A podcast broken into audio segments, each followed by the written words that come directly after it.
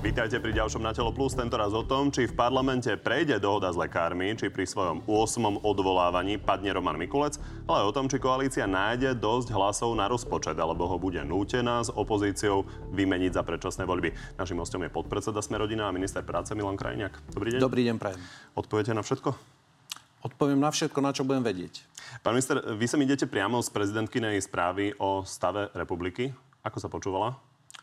Um, Počúvala sa tak, ako po iné roky. Pani prezidentka povedala svoj pohľad na veci, ktoré Nebola sa udiali. to nejaká zdrvujúca kritika? E, bola to aj kritika. Pani prezidentka aj ocenila tie pozitívne veci, ktoré sa jej zdali. E, keď som rozmýšľal, že keby ma novinári zastihli pri východe zo sály a opýtali by sa ma, že čo ma nás zaujalo najviac, oceňujem, že pani prezidentka e, vo svojom prejave povedala, že si nemôžeme dovoliť rozpočtové provizorium, čím vyzvala na schválenie rozpočtu. To oceňujem.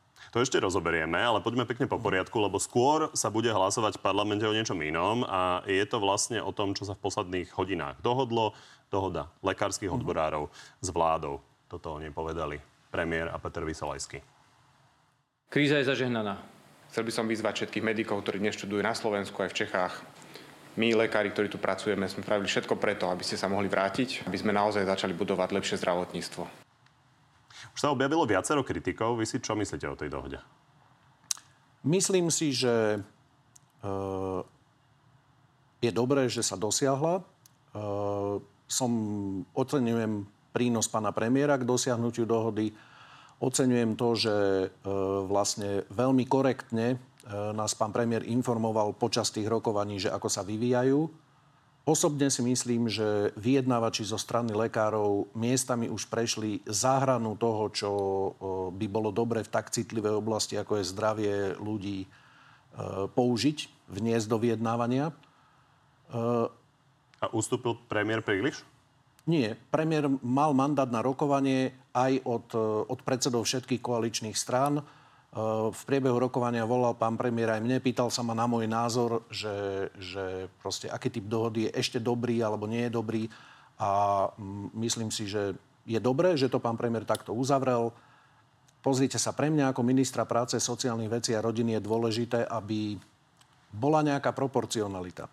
My sme napríklad ľuďom, ktorí robia v tej sociálnej oblasti alebo v rámci nášho rezortu a aj všetkým štátnym a verejným zamestnancom zvýšujeme v budúcom roku platy o vyše 20% Učiteľom o vyše 25% Lekárom o vyše 35% Keby sa išlo ďalej, už by som to nepovažoval napriek e, spoločenskej vážnosti, ktorú si lekárska profesia nepochybne zaslúži. E, predsa len musím ja dbať aj na to, aby to bolo aspoň nejako proporcionálne. A, a teraz je? Uh, myslím si, že je to tesne za hranicou toho, čo by bolo fér ale som ochotný to akceptovať výmenou za spoločenský zmier. To, že sa to dohodlo, bolo aj tým, že Igor Matovič odišiel z tých vyjednávaní? Myslím si, že e, čiastočne sme k tomu prispeli aj my, kedy sme asi pred dvomi týždňami e, presvedčili... Tak to bolo dosť dávno predtým. Toto sa stalo nie, nie, nie. tak, že v hodinách nie, Igor Matovič odišiel a za pár hodín bola dohoda. Počkajte.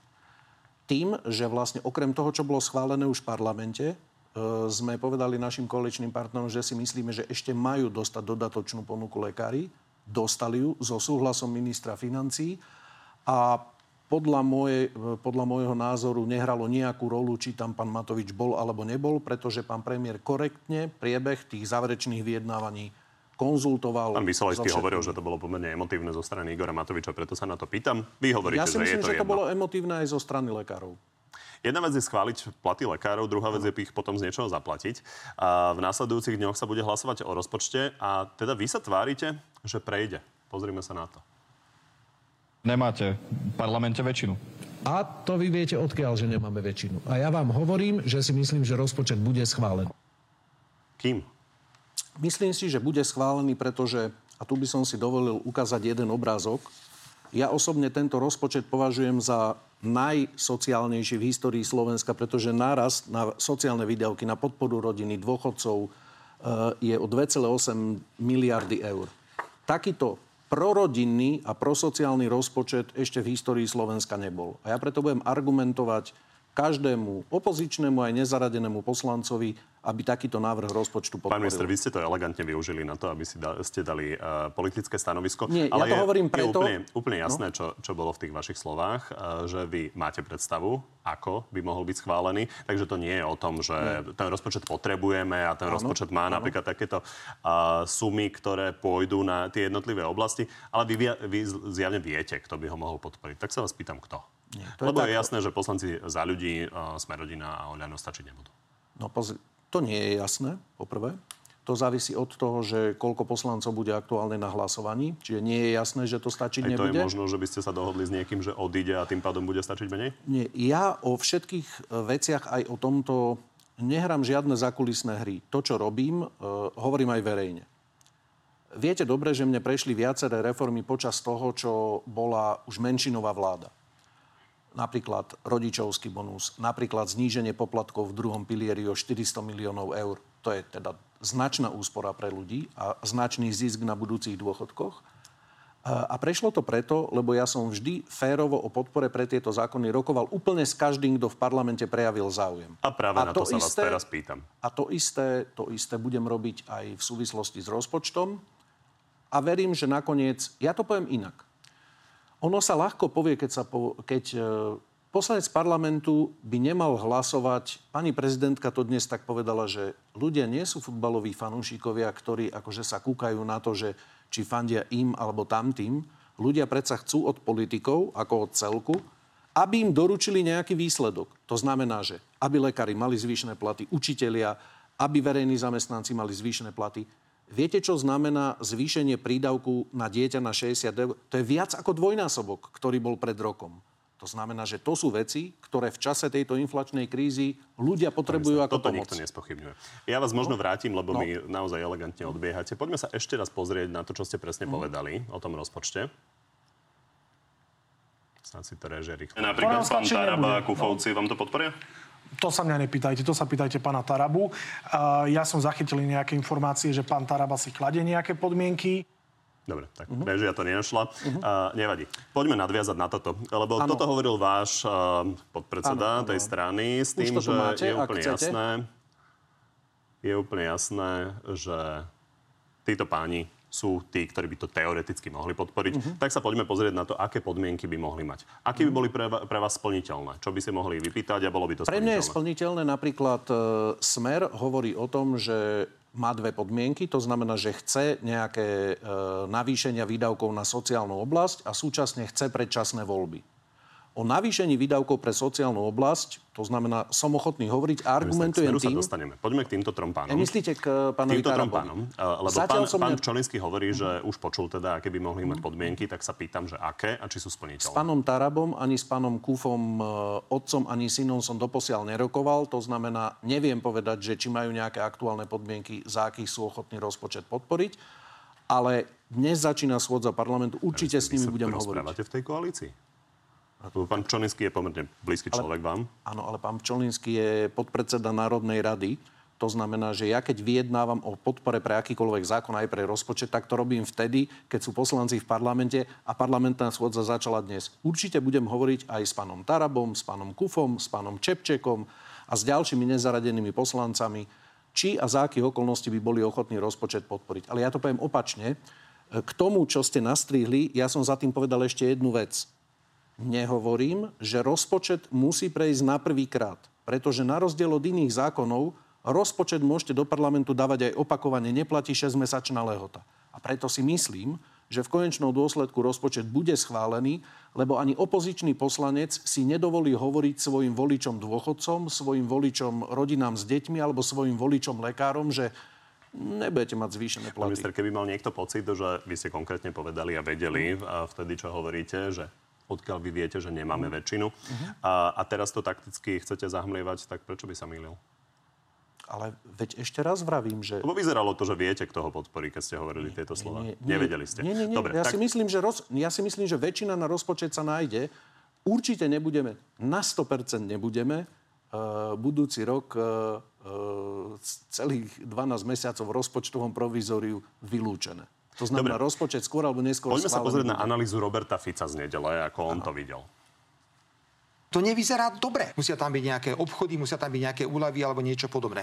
Prečo to nechce urobiť? Prečo to nechcete urobiť? A obávam sa, že takto to dopadne aj s tým rozpočtom, že tam niekoho chytíte, niečo mu ponúknete a ten za to zahlasuje. Zlá predpoveď? No, pozrite sa. Ja som počas trojmesačného fungovania tejto menšinovej vlády presadil viac zásadných vecí, ktoré pomáhajú ľuďom, ako za predchádzajúce dva roky dokopy. Prečo som to urobil? Lebo robím 2,5 roka to isté. O každom návrhu zákona rokujem s kýmkoľvek v parlamente. Od začiatku som rokoval aj s opozíciou. A preto možno majú pocit kolegovia v opozícii, že keď som sa k ním nesprával arogantne alebo nafúkane alebo z pozície sily, keď sme mali 95 poslancov, tak sú ochotní si so mnou sadnúť a vypočuť si nejaké argumenty. A väčšina z nich mi vždycky povie, že prepačte, toto nepodporíme. V poriadku, však sme v menšinovej vláde. Ale ak bude môcť presvedčiť nejakých poslancov, ktorí sú nezaradení alebo opoziční, aby podporili rozpočet, tak to urobím, lebo si myslím, že mám dobré argumenty, že je to naozaj najsociálnejší rozpočet v histórii Slovenska, že bolo dobré pre ľudí, aby ho podporili. Doposiaľ neviem o žiadnej podmienke, ktorú by si ktorýkoľvek opozičný poslanec dal, že keď vy urobíte toto, tak ja rozpočet podporím. Ne, neviem o žiadnom takomto díle. Ale ak by taký deal bol... To je zaujímavé, lebo ja o jednom viem a Robert Fico to niekoľkokrát opakoval. Uh... Konkrétne povedal, ako si predstavuje prekreslenie rozpočtu napokon aj tu v nedelu v relácii a plus k tomu požaduje predčasné voľby. Veď si to pripomeňme. Áno. My ponúkame solidné ukončenie tohto vládnutia tým, že sa môžeme dohodnúť na štátnom rozpočte za cenu predčasných parlamentných volieb do 30. júna 2023. Mm. K tomuto dôjde? To neviem, či k tomu dôjde. E, prečo by sme na e, takýto deal kývli? Preto som hovoril, že neviem o žiadnom takomto deale, že by bol uzavretý. E, keď si myslím, že... že... Tento deal nie je uzavretý. Tak, to by bolo tak, dosť tak prekvapivé, keby Boris Kolár už bol dohodnutý s pánom no, no, no. To znamená, že preto vravím, že ja si myslím, teda že... Nie, hej? Nie je, nie je. Však preto som povedal, že neviem o žiadnom takomto díle, ktorý by bol. Uh, to, že pán Fico dal takúto ponuku, ja to rešpektujem, ale myslím si, že sa máme snažiť uh, presadiť rozpočet a schváliť ho. Pán minister, poďme si ale trošku konkrétnejšie to ano. nakresliť, že ako by to presne malo vyzerať. Uh, ako ste poznamenali, o rozpočte sa dá hlasovať viackrát. Pán Čolinsky tu už ale povedal, že napríklad 20 krát by sa o ňom asi nemalo hlasovať, presne že tak. v tom prípade už treba ísť teda na tú dohodu s opozíciou. Čiže keď sa schváli na tretí, štvrtý krát, bude to napríklad hlasmi pána Tarabu a Kufovcov, bude to OK. Je mi jedno, akými hlasmi, pretože si myslím, že ten rozpočet je dobrý a že ho potrebujeme, napríklad aj kvôli pomoci s energiami, lebo je tam 3,5 miliardy. Ale doposiaľ nebola na stole, čo ja viem, žiadna taká dohoda, ktorú by niekto z vládnej koalície uzavrel, že OK, keď vy v rozpočte presuniete týchto 100 miliónov na takéto aktivity, ktoré sú pre nás priory, tak my potom podporíme rozpočet. To Žiadny takýto... To si viem predstaviť. Prečo nie? Samozrejme, že hej. Pán Fico hovorí, že napríklad dalo by sa brať z rozpočtu ministerstva obrany. To keby si pán Taraba vypýtal, to si viete predstaviť? Nie. Viem si predstaviť, že sa budeme baviť o tom, že e, ak by niektorá opozičná strana, opoziční poslanci podporili rozpočet a výmenou za to chceli rokovať o presune nejakých peňazí v kapitolách, viem si to predstaviť. A keby to bolo čo o niečom neznam, nepriamom? Čo neznamená, že tým nehovorím áno na to, čo ste sa pýtali, že to má ísť z ministerstva obrany alebo odkiaľ, ale viem si predstaviť, že príde opozičná strana a povie, našou prioritou je toto, chceme na to dať o 100 miliónov viacej, OK, tak si sadneme my vládna koalícia a povedzme si, či vieme tých 100 miliónov nájsť a na tú ich prioritu dať. Ak výmenou za to prejde rozpočet, nech sa páči. A výmenou za niečo iné, nepriame, možno nepriame rozpočet. Napríklad pán Taraba by chcel znižovať e, tresty za korupčné činy? To nepredpokladám, že by e, mohlo byť predmetom toho dílu na tejto schôdzi. Dobre, je to komplikovaná téma, ale teda bolo by dobre možno vysvetliť váš názor, aby si ľudia vedeli predstaviť, že čo to rozpočtové provizorium by znamenalo. Ono v zásade je to o tom, že vláda môže minúť len tie isté peniaze, ktoré mala tento rok, len teda problém je, že máme infláciu, takže tie peniaze budú mať budúci rok ešte rozpočítané na jednu dvanastinu každý mesiac. To znamená, s istotou poviem vám, čo ja ako minister práce sociálnych vecí by som považoval za najväčší problém, že by sme nevedeli použiť tých 3,5 miliardy, ktoré máme na dotovanie cien elektriny, plynu a tepla pre domácnosti. To by bol najväčší problém. Nedalo by sa to nározovo, muselo by sa to deliť na 12 nie, mesiacov nie, nie, napríklad. nie, nie, pretože, pretože v minuloročnom, alebo teda v tohto ročnom rozpočte tých 3,5 miliardy nie je. 3,5 miliardy samozrejme nie, Áno, ale znamená- akákoľvek pomoc by sa musela deliť na tých 12 Áno, mesiacov, ale tých nedá sa 3,5 urobiť miliardy by sa vôbec nedalo na základe rozpočtového Chápem. provizória A toto je, vyplatiť. toto je teda pomenovanie Igora Matoviča, že čo by to podľa neho bolo? Rozpočtové provizorium to bude Armagedon, to sa myslím, že nebude dať prežiť. Čiže je teda vylúčené, že by tá vláda vládla, pokiaľ by mala rozpočtové provizorium? Myslím si, že je vylúčené, aby vláda uh, rok vládla v rozpočtovom provizóriu. Rok je naozaj veľmi dlhá doba, to Áno, to budú znamená, už potom, myslím si, že kolega Pčolinsky to pomenoval presne. Akože môžeme dať o rozpočte hlasovať jeden, dvakrát, trikrát, ale jednoducho pokiaľ ani na... V tomto by som asi povedal, že trikrát a dosť. Pokiaľ by rozpočet ani na tretíkrát neprešiel, asi vám viem povedať, že to by som považoval za lepšie riešenie predčasné voľby. Čiže inými slovami, to môžete dať pokojne na Mhm. tejto schôzi, dať trikrát hlasovať. Keď v januári nemáme rozpočet, tak bude treba dohodnúť predčasné voľby. To neviem, či to... E, takto vám to nepoviem, že sa musí trikrát hlasovať na tejto schôdzi. Pán predseda parlamentu v prípade, ak by bolo treba viesť volať aj na 15. januára mimoriadnú schôdzu kvôli rozpočtu. Ale áno, myslím si, že ak by sa trikrát hlasovalo o rozpočte a ani tretíkrát, e, na tretíkrát by rozpočet neprešiel, tak si myslím, že sa treba dohodnúť s opozíciou To na termíne predčasných ale volieb. nebolo, že v marci, júni, septembri a podobne. Asi nie, sa nie, nie, bavíme nie. o začiatku roka. Bavíme sa o začiatku roka, áno. áno Čiže čo, áno. vo februári, pokiaľ by ste ešte nemali riadny rozpočet, Toto tak berte vtedy ako- sa treba rozpustiť? Toto berte, toto berte ako môj osobný názor, ktorý ale e, viem povedať, pretože by som ho povedal aj kolegom v poslaneckom klube. Myslím si, že ak by rozpočet nebol schválený ani na tej prvej schôdzi začiatkom budúceho roka, ktorá má začať, myslím, okolo 30. januára, to znamená, že berme to v priebehu februára, tak potom áno, treba sa dohodnúť na ukončení volebného obdobia výmenou za schválenie rozpočtu. A ešte poslednú otázku, čiže je úplne jedno, či to budú 2, 3, 4 hlasy od Kotlebovcov, Smerákov, Tarabovcov. Hlavné je, že to prejde. Je úplne jedno, pretože pre mňa je podstatné, aby sme vedeli pomôcť ľuďom s energiami, domácnostiam aby sme vedeli zdvihnúť prídavky na deti, urobiť daňový bonus a ďalšie veci, ktoré pomôžu rodinám. Poďme teda na to, ako by to malo vyzerať, lebo jedna vec je, že to potrebujete dať do rozpočtu, druhá vec je, že ešte presne nemáme ujasnené, ako to domácnosti majú čakať, že bude vyzerať ten 1. január. Robert Fico uh, povedal ale toto, čo očakáva. By som momentálne neťahal ľuďom medové motúze po podnos. Sú už dodávateľia, ktorí hovoria zatiaľ o 40%, možno 50% zvyšovaní ceny plynu. Nemá pravdu, že tvrdíte domácnostiam už týždne, že všetko bude v poriadku a v skutočnosti tak nebude? E, myslím, že môžem povedať bez toho, aby som podrazil kolegov, lebo my už vieme e, na 99,9% ako to bude, ale nebudem to zverejňovať ja, zverejníme to spolu s kolegami. Kedy? Uh, veľmi skoro, rádovo otázka dní, myslím si, že do týždňa na 100%. No, pán Čolinsky povedal, že tento týždeň sa to áno, áno, áno, to znamená, že a, a chcel by som k tomu povedať, že S čím ešte čakať? S istotou to bude nižšie, ako, uh, ako hovoril uh, pán predseda Fico. Tak on hovoril o rôznych uh, zvyšovaniach pri rôznych Hovoril o kategóriách. 40 až 50 percentách, nie cenách také... plynu konkrétne, Áno. ale uh, vám ide o to, aby celkovo tie účty boli zvládnutelné. Poďme Áno. sa vlastne pozrieť na to konkrétne, to najkonkrétnejšie, čo padlo, už to priam uh, zľudovelo Krajniakova 20 eur, by Mhm. som to nazval. To želané by bolo, aby v priemere, v priemere to bolo zhruba 20 eur mesačne na jednu domácnosť.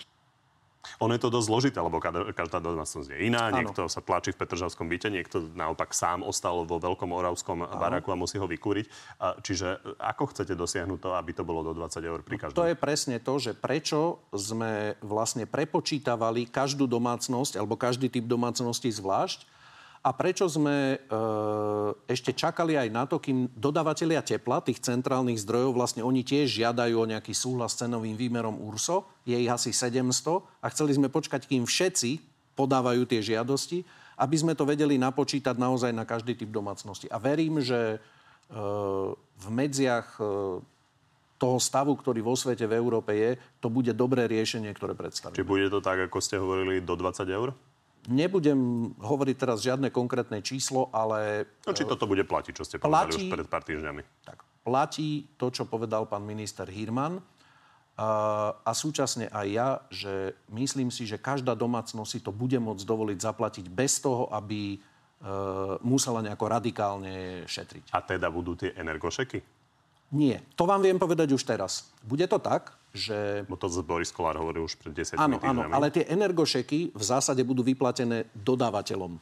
To znamená, že dodávateľ potom o, o tú sumu prepočítaný na každú domácnosť dá domácnosti nižšiu faktúru. Tak to bude. To znamená, že... to je dosť zložitý systém. Nie, to Čiže je- si to máme predstaviť tak, že ľudia vlastne nebudú v skutočnosti platiť za kilowatt hodiny, ale budú platiť nejaký súhrný účet, ktorý má byť Nie, nie, nie. v takej výške, aby to Nie, nebolo príliš nie, nie. veľa. Práve, alebo- že to chceme urobiť čo najjednoduchšie. Predstavte si, že dostávate e, zálohovú faktúru na elektrínu, ktorú vám váš dodávateľ dá. Na základe cien, a teraz si predstavme, aby sa to dobre počítalo, fiktívne, že je to 100 eur mesačne. Na základe cien na trhu a e, toho, ako to URSO spočíta, vám vyjde, že by vám mal poslať faktúru váš dodávateľ na 200 eur mesačne v januári. Fiktívna suma, hej? Ale tým, že on bude vedieť, že pozor, ale vláda dotuje tú cenu, tak vám pošle iba ako príklad na 120. Hej?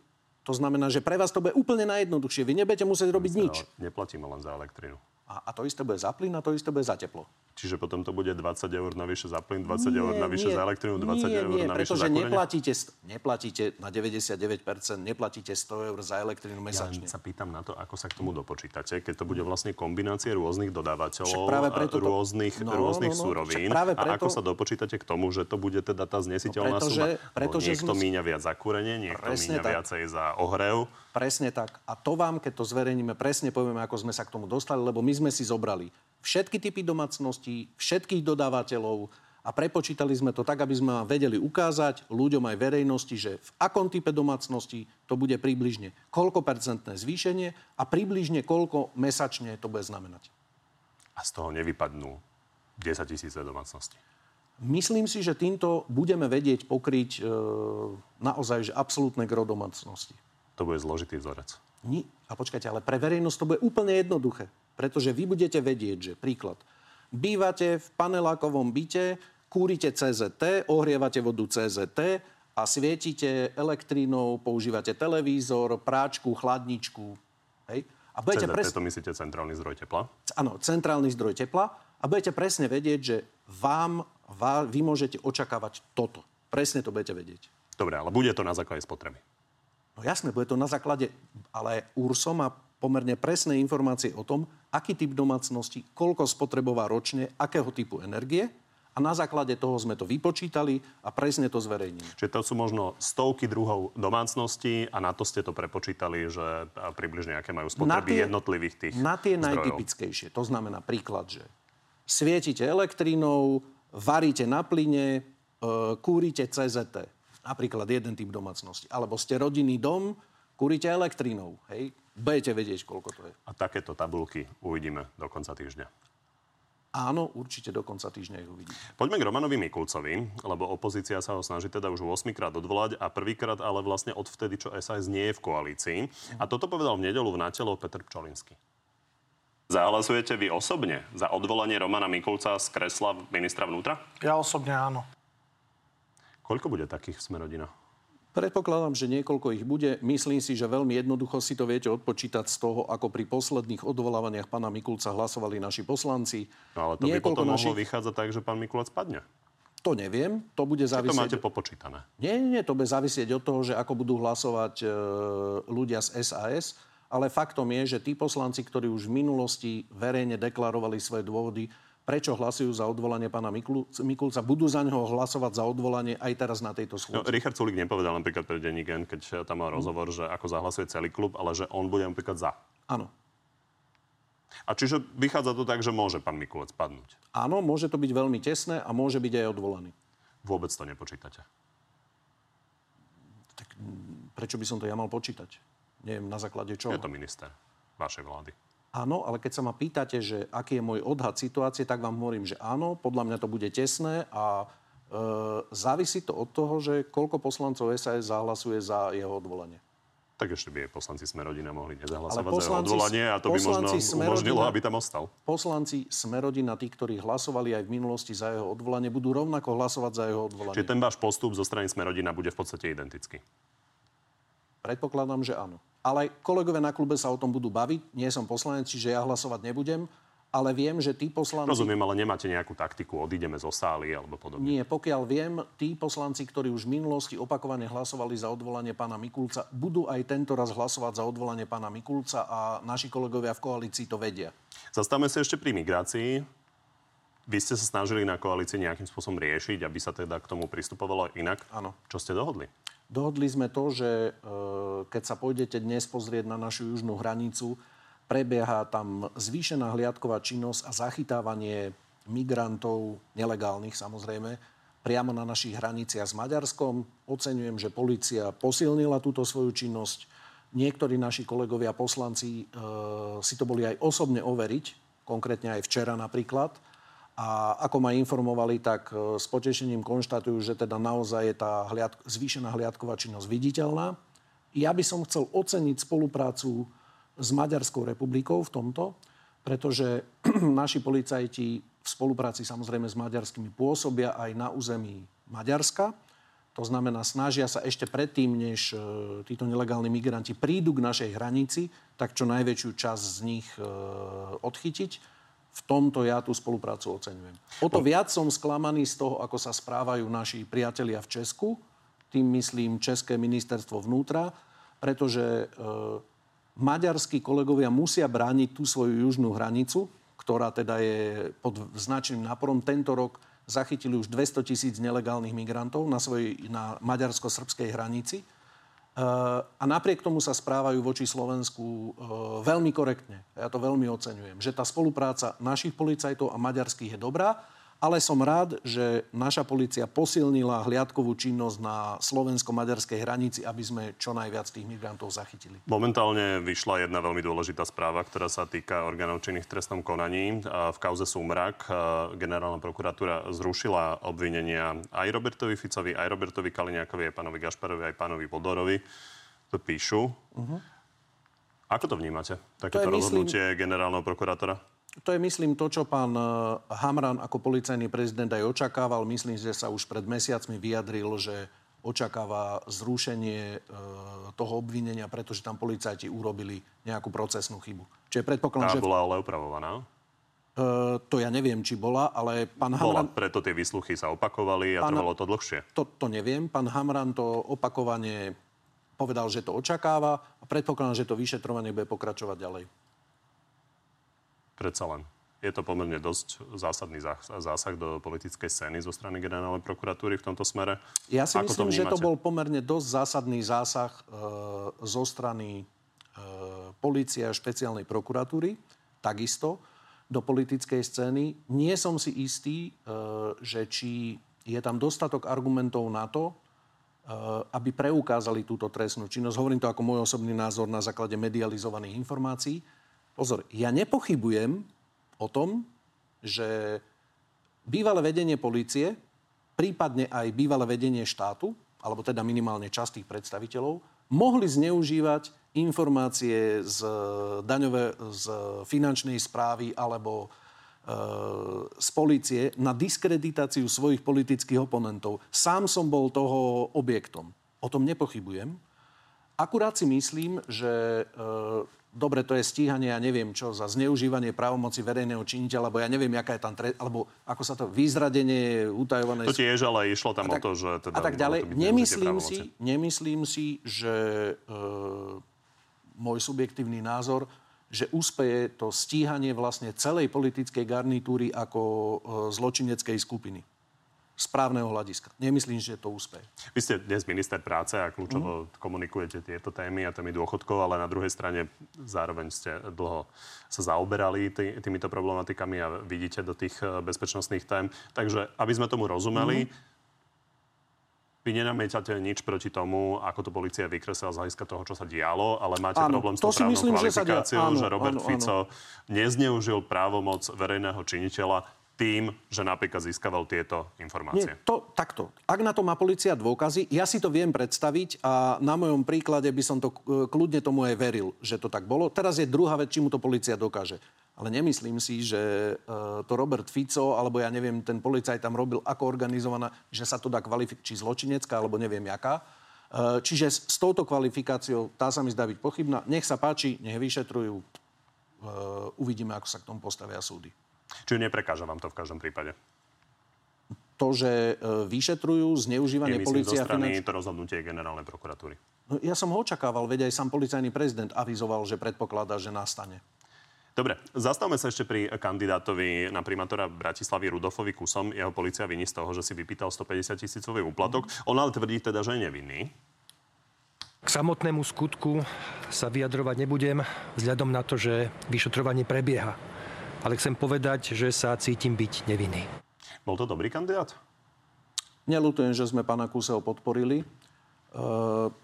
Ak má policia proti nemu dôkazy, Eh, uvidíme, že či, eh, či sa mu podarí toto dokázať. Ja na základe eh, tých medializovaných informácií o tom, že teda ani špecializovaný trestný súd, ani najvyšší súd ho nezobral do väzby, si netrúfam prejudikovať, či je vinný alebo není vinný. No napríklad o pánovi Borguľovi, vášom mm. priamom kolegovi z poslaneckého klubu ste povedali, to si pamätám, že nie je žiadne neviniatko, ale to, z čoho ho vinia neurobil. Áno. Tuto vidíte nejako podobne? E, pána Borgulu poznám, to znamená, mohol som sa s ním rozprávať, aj som sa opýtal vlastne, že čo mu kladú za vinu a aj mi ukazoval podklady. Na základe toho som vám povedal e, môj názor. Pána Kuseho nepoznám, pokiaľ si spomínam, nik, e, nikdy sme sa osobne nestretli, ani sme sa nerozprávali. Ale volili ale... ste ho.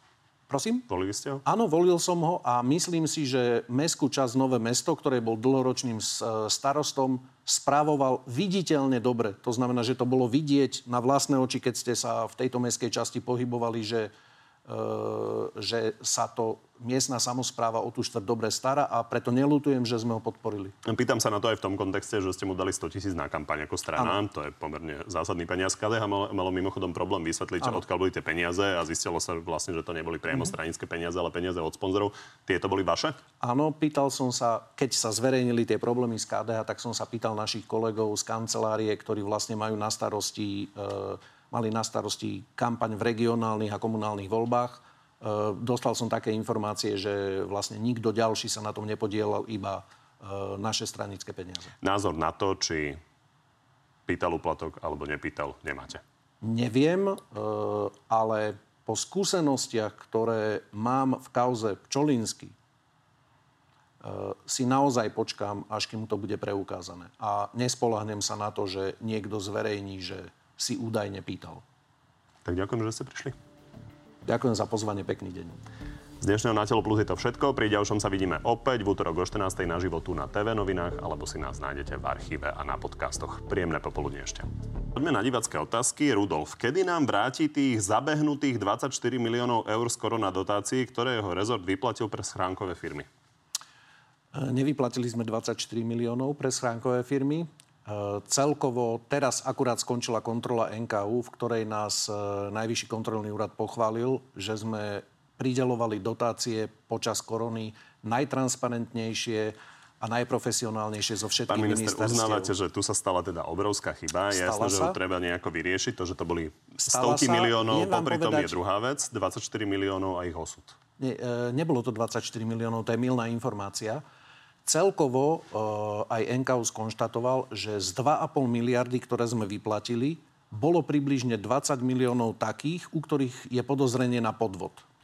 Uh, čo sa týka Pezinka, ten podvod bol aj policiou objasnený, vrátane organizátorov toho podvodu. Uh, potom bolo ešte ďalších 20 miliónov, ktoré boli identifikované, že ich žiadatelia žiadali neoprávnene, ale nie preto, že by chceli podvádzať, ale že urobili chybu z nich už 16 miliónov sa vrátilo späť. To znamená, že aj v tomto včera akurát na sociálnom výbore Najvyšší kontrolný e, úrad prezentoval túto svoju kontrolnú správu a e, som vďačný kolegom, že nás Tie pochválili. peniaze vyplatené podvodom, Tie peniaze, niečo z nich sa vrátilo? Niečo z nich zadržala polícia. Koľko presne polícii sa podarilo zadržať, túto informáciu nemám. Ani rádovo? E, myslím, že radovo sú to milióny.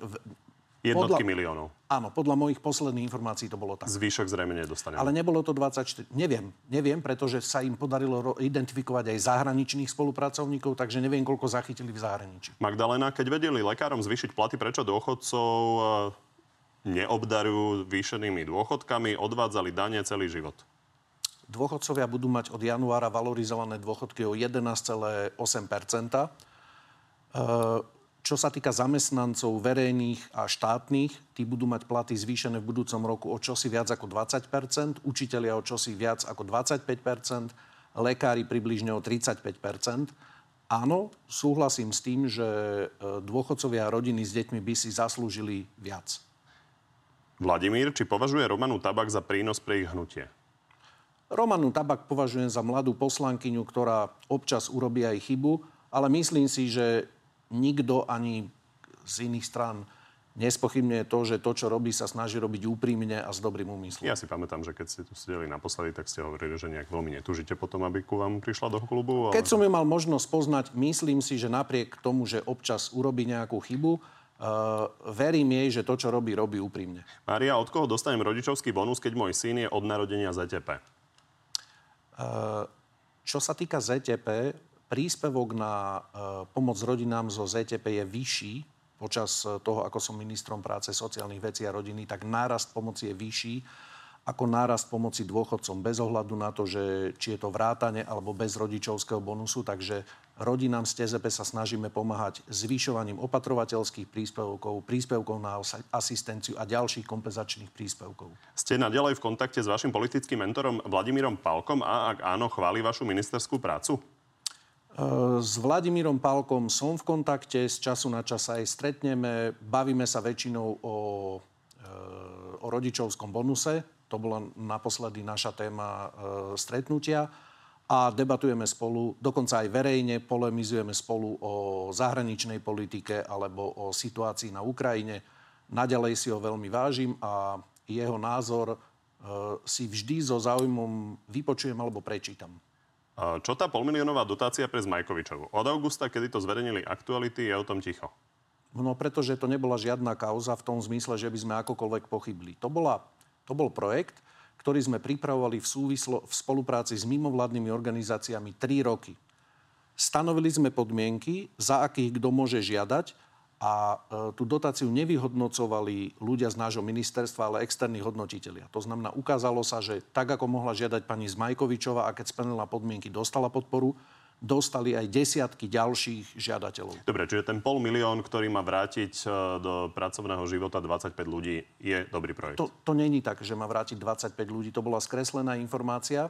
Je to vždy tak, že každý z tých e, NGOčiek, každá z tých NGOčiek predstaví projekt, čo chce urobiť jedným z kritérií alebo jednou z tých činností je aj to, že koľko ľudí sa má vrátiť do pracovného procesa. Upozorňujem, že tu nejde o dlhodobo nezamestnaných bežných, tu ide o ľudí, ktorí ani nie sú nahlásení ako uchádzači o zamestnanie. To znamená, častokrát sú to alkoholici, gamblery, chronickí chorí ľudia, e, ktorí nemajú vyššie ako základné vzdelanie.